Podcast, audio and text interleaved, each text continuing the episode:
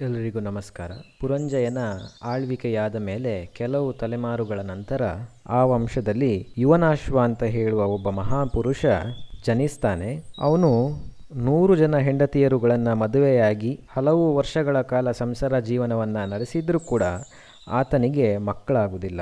ಇದರಿಂದ ಅವನಿಗೆ ಬಹಳಷ್ಟು ದುಃಖ ಆಗ್ತದೆ. ತನ್ನ ಹೆಂಡಿರೊಡನೆ ಅಡವಿಗೆ ಹೋಗ್ತಾನೆ. ಆ ಅಡವಿಯಲ್ಲಿ ಕೆಲವು ಋಷಿಗಳಿದ್ರು. ಆ ಋಷಿಗಳು ಇವನ ದುಃಖವನ್ನು ಆಲಿಸ್ತಾರೆ. ಆ ನಂತರ ಇವನ ದುಃಖವನ್ನು ಪರಿಹಾರ ಮಾಡಲಿಕ್ಕೆ ಪುತ್ರಕಾಮೇಷ್ಟಿ ಅಂತ ಹೇಳೋ ಒಂದು ಯಾಗವನ್ನು ಇವನ ಕೈಯಲ್ಲಿ ಮಾಡಿಸ್ತಾರೆ. ಆ ಯಾಗ ಮಾಡ್ತಾ ಇದ್ದಾಗ ಒಂದು ದಿವಸ ರಾತ್ರಿ ಯುವನಾಶ್ವನಿಗೆ ತುಂಬ ಬಾಯಾರಿಕೆ ಆಗ್ತದೆ ಅವನು ನೀರನ್ನು ಹುಡುಕ್ತಾ ಯಜ್ಞಶಾಲೆಗೆ ಹೋಗ್ತಾನೆ. ಅಲ್ಲಿ ಎಲ್ಲರೂ ಕೂಡ ಗಾಢ ನಿದ್ರೆಯಲ್ಲಿ ಮಲಗಿದ್ದಂತಹ ಸಂದರ್ಭ, ಅಲ್ಲೇ ಸಮೀಪದಲ್ಲಿ ಒಂದು ತಂಬಿಗೆಯಲ್ಲಿ ಸ್ವಲ್ಪ ನೀರಿತ್ತು. ರಾಜನು ಅದನ್ನ ತೆಗೆದುಕೊಂಡು ಆ ನೀರನ್ನ ಸೇವನೆ ಮಾಡ್ತಾನೆ. ಆನಂತರ ಬೆಳಿಗ್ಗೆ ಆಗ್ತದೆ. ಬೆಳಿಗ್ಗೆ ಅಲ್ಲಿದ್ದಂತಹ ಋಷಿವರ್ಯರುಗಳಿಗೆ ಆ ಖಾಲಿ ತಂಬಿಗೆಯನ್ನ ನೋಡಿ ಬಹಳಷ್ಟು ಗಾಬರಿ ಆಗ್ತದೆ. ಆ ನೀರು ಸಾಮಾನ್ಯವಾದ ನೀರು ಆಗಿರಲಿಲ್ಲ. ಅದರಲ್ಲಿದ್ದಂತಹ ನೀರು ಮಕ್ಕಳು ಹುಟ್ಟುವುದಕ್ಕಾಗಿ ರಾಣಿಯರಿಗೆ ಕೊಡಬೇಕು ಅಂತ ಹೇಳಿ ಮಂತ್ರೋಚ್ಚಾರವನ್ನ ಮಾಡಿ ಶೇಖರಣೆ ಮಾಡಿಟ್ಟಂತಹ ನೀರು ಅದಾಗಿತ್ತು. ಅಲ್ಲಿದ್ದಂತಹ ಋಷಿಗಳು ಆ ತಂಬಿಗೆಯಲ್ಲಿದ್ದ ನೀರನ್ನು ಯಾರು ಕುಡ್ದಿದ್ದಾರೆ ಅಂತ ಹೇಳಿ ಹುಡುಕ್ತಾ ಇರಬೇಕಿದ್ರೆ ಸ್ವತಃ ರಾಜನೇ ಬಂದು ಹೇಳ್ತಾನೆ, ಬೇರೆ ಯಾರೂ ಕೂಡ ಅಲ್ಲ, ನಾನೇ ಆ ತಂಬಿಗೆಯಲ್ಲಿದ್ದ ನೀರನ್ನು ಕುಡಿದಿದ್ದು ಅಂತ. ಆದದ್ದು ಆಗಿ ಹೋಗಿದೆ. ಇನ್ನೇನು ಮಾಡಲಿಕ್ಕೆ ಸಾಧ್ಯ ಇಲ್ಲ ಅಂತ ಹೇಳುವಂಥದ್ದನ್ನು ಅರಿತಿದ್ದಂತಹ ಋಷಿವರ್ಯರುಗಳು ಅಲ್ಲಿ ಸುಮ್ಮನಾಗ್ತಾರೆ. ಆದರೆ ರಾಜ ಕುಡಿದಂತಹ ಮಂತ್ರದ ನೀರು ತನ್ನ ಕೆಲಸವನ್ನು ತಾನು ಮಾಡಲಿಕ್ಕೆ ಪ್ರಾರಂಭಿಸ್ತದೆ. ರಾಜನು ಗರ್ಭವನ್ನು ಧರಿಸ್ತಾನೆ. ಒಂಬತ್ತು ತಿಂಗಳು ಆಗ್ತಾ ಇದ್ದ ಹಾಗೇನೆ ಆತನ ಹೊಟ್ಟೆಯನ್ನು ಸೀಳಿಕೊಂಡು ಒಂದು ಮಗು ಹೊರಗೆ ಬರ್ತದೆ. ಆ ಮಗು ರಾಜನ ಹೊಟ್ಟೆಯಿಂದ ಹೊರಗೆ ಬರ್ತಾ ಇದ್ದ ಹಾಗೇನೆ ಹಸಿವು ಹಸಿವು ಅಂತ ಬೊಬ್ಬೆ ಹಾಕಲಿಕ್ಕೆ ಶುರು ಮಾಡ್ತದೆ. ಈ ಸಂದರ್ಭದಲ್ಲಿ ಹಾಲನ್ನ ಉಣಿಸುವಂಥವರು ಯಾರು ಕೂಡ ಇಲ್ಲದೇ ಇದ್ದ ಕಾರಣ ಸ್ವತಃ ಇಂದ್ರನೇ ಅಲ್ಲಿಗೆ ಬಂದು ತನ್ನ ತೋರು ಬೆರಳನ್ನ ಅದರ ಬಾಯಿಯಲ್ಲಿ ಇಡ್ತಾನೆ. ಆನಂತರ ಹೇಳ್ತಾನೆ, ಮಗು, ಅಳಬೇಡ. ನನ್ನನ್ನ ಕುಡಿ. ಮಾಂ ಧಾತ ಅಂತ. ಆ ಮಗು ಇಂದ್ರನ ಬೆರಳಿನಿಂದ ಬಂದಂತಹ ಅಮೃತವನ್ನ ಸೇವನೆ ಮಾಡ್ತದೆ. ನನ್ನನ್ನ ಕುಡಿ ಅಂತ ಹೇಳಿದ ಕಾರಣದಿಂದಾಗಿ ಆ ಮಗುವಿನ ಹೆಸರು ಕೂಡ ಮಾಂಧಾತ ಅಂತ ಆಗ್ತದೆ. ಮಾಂಧಾತ ಯುವನಾಶ್ವನ ಹೊಟ್ಟೆಯನ್ನ ಸೀಳಿ ಬಂದಿದ್ರೂ ಕೂಡ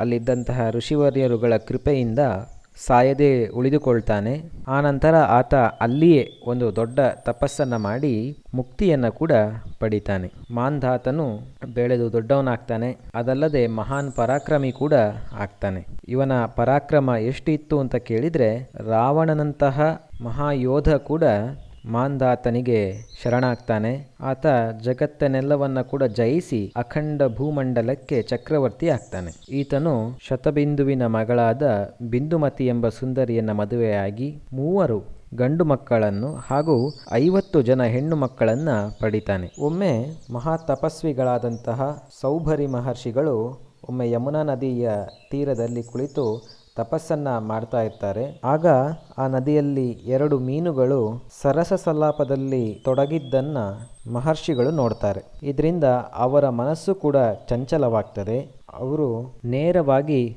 ಮಾಂಧಾತ ರಾಜನಲ್ಲಿ ಹೋಗಿ, ಅಯ್ಯ, ಚಕ್ರವರ್ತಿ, ನಿನಗೆ ಐವತ್ತು ಹೆಣ್ಣು ಮಕ್ಕಳು ಇದ್ದಾರಲ್ಲ, ಅದರಲ್ಲಿ ಒಬ್ಬಳನ್ನ ನನಗೆ ಮದುವೆ ಮಾಡಿಕೊಡು ಅಂತ ವಿನಂತಿಸಿಕೊಳ್ತಾರೆ. ಈ ಸೌಭರಿ ಮಹರ್ಷಿ ಅನೇಕ ವರ್ಷಗಳ ಕಾಲ ತಪಸ್ಸನ್ನ ಮಾಡ್ತಾ ಇದ್ದಂಥವ್ರು. ಇವರಿಗೆ ವಯಸ್ಸು ಕೂಡ ಬಹಳಷ್ಟು ಆಗಿತ್ತು. ನೋಡ್ಲಿಕ್ಕೆ ಕುರೂಪಿಯೂ ಆಗಿದ್ರು. ಇಂತಹ ಕುರೂಪಿಗೆ ತನ್ನ ಮಕ್ಕಳನ್ನ ಹೇಗೆ ಕೊಡುದು ಅಂತ ಹೇಳಿ ರಾಜ ಚಿಂತೆನ ಮಾಡ್ತಾನೆ. ಆದರೆ ಏನೂ ಕೂಡ ಮಾಡ್ಲಿಕ್ಕಾಗೋದಿಲ್ಲ. ಯಾಕಂತ ಹೇಳಿದರೆ ಅಂತ ಮಹಾಮಹಿಮನಾದಂಥ ಮಹರ್ಷಿ ಬಾಗಿಲಿಗೆ ಬಂದು ಬೇಡುವಾಗ ಇಲ್ಲ ಅಂತ ಹೇಳಿ ಹೇಳಲಿಕ್ಕಾಗೋದಿಲ್ಲ ಇದನ್ನೆಲ್ಲ ಆಲೋಚನೆ ಮಾಡಿ ಕೊನೆಗೆ ರಾಜ ಹೇಳ್ತಾನೆ ಸ್ವಾಮಿ, ನನ್ನ ಮಕ್ಕಳನ್ನ ಎಲ್ಲರನ್ನ ಕೂಡ ನಿಮ್ಮ ಎದುರು ತಂದು ನಿಲ್ಲಿಸ್ತೇನೆ. ಅವರಲ್ಲಿ ಯಾರು ನಿಮ್ಮನ್ನ ಆಯ್ಕೆ ಮಾಡ್ತಾರೋ ಅವಳನ್ನೇ ನಿಮಗೆ ವಿವಾಹ ಮಾಡಿ ಕೊಡ್ತೇನೆ ಅಂತ ರಾಜ ಉಪಾಯವಾಗಿ ಹೇಳ್ತಾನೆ. ಸೌಭರಿ ಮಹರ್ಷಿಯು ಇದಕ್ಕೆ ಒಪ್ತಾರೆ. ಆನಂತರ ಸೌಭರಿ ಮಹರ್ಷಿಯ ತಲೆಗೆ ಒಂದು ಆಲೋಚನೆ ಹೋಗ್ತದೆ. ತಾನು ಈ ರೀತಿ ಕುರೂಪಿಯಾಗಿದ್ರೆ ಯಾರು ತನ್ನನ್ನ ಒಪ್ಪಿಕೊಳ್ತಾರೆ, ವಿವಾಹ ಮಾಡಿಕೊಳ್ತಾರೆ? ಹಾಗಾಗಿ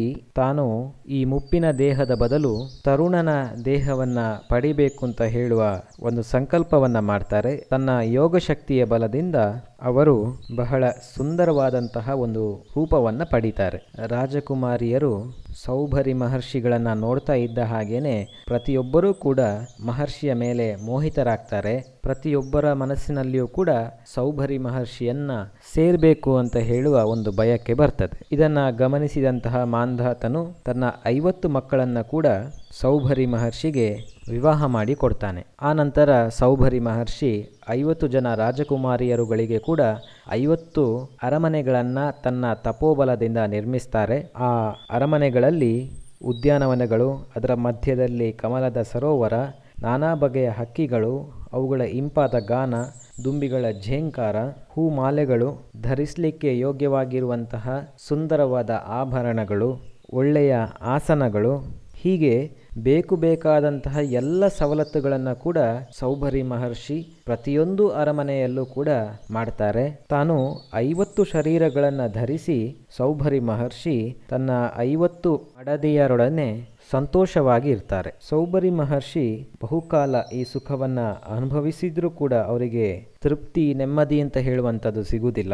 ಇದನ್ನೇ ವಿಚಾರ ಮಾಡ್ತಾ ಇದ್ದಂತಹ ಮಹರ್ಷಿ ತನ್ನ ಈ ನಡೆಯನ್ನ ಗಮನಿಸಿ ತನ್ನ ಅವಿವೇಕತನಕ್ಕೆ ಪಶ್ಚಾತ್ತಾಪವನ್ನು ಪಡ್ತಾರೆ. ಕೇವಲ ಒಂದು ಕ್ಷಣ ಮನಸ್ಸನ್ನು ಚಂಚಲ ಮಾಡಿದ ಕಾರಣ ಭಗವಂತನಿಂದ ದೂರವಾಗಿ ವಿಷಯಾಸಕ್ತಿಗಳನ್ನೇ ಪರಮ ಸುಖ ಅಂತ ಹೇಳಿ ಭಾವಿಸಿ ತನ್ನ ಬಾಳೆ ಹಾಳಾಗಿ ಹೋಗಿದೆ ಅಂತ ಸೌಭರಿ ಮಹರ್ಷಿಗೆ ಅರ್ಥವಾಗ್ತದೆ. ಆ ನಂತರ ಅವರು ತನ್ನ ಐವತ್ತು ಜನ ಹೆಂಡಿರನ್ನು ಮತ್ತು ಆ ವೇಳೆಗೆ ಹುಟ್ಟಿದ್ದಂತಹ ಅರವತ್ತು ಸಾವಿರ ಮಕ್ಕಳನ್ನು ಕೂಡ ಬಿಟ್ಟು ತಪೋವನಕ್ಕೆ ಹೋಗ್ತಾರೆ. ಸೌಭರಿ ಮಹರ್ಷಿಯ ಎಲ್ಲ ಪತ್ನಿಯರು ಕೂಡ ಸೌಭರಿ ಮಹರ್ಷಿಯನ್ನೇ ಅನುಸರಿಸ್ತಾರೆ. ಈ ಕಡೆ ಮಾಂಧಾತನು ಬಹು ವರ್ಷಗಳ ಕಾಲ ಆಡಳಿತವನ್ನು ಮಾಡ್ತಾ, ರಾಜ್ಯಭಾರವನ್ನು ಬಹಳ ಚೆನ್ನಾಗಿ ಮಾಡ್ತಾನೆ. ಆನಂತರ ಕೊನೆಗೆ ತನ್ನ ಮೂವರು ಮಕ್ಕಳಿಗೆ ರಾಜ್ಯವನ್ನು ವಹಿಸಿ ಆತನು ತಪಸ್ಸನ್ನು ಮಾಡ್ತಾ ಕೊನೆಯಲ್ಲಿ ಸದ್ಗತಿಯನ್ನು ಪಡಿತಾನೆ. ಇದಿಷ್ಟು ಮಾಂಧಾತ ರಾಜನ ಕಥೆ.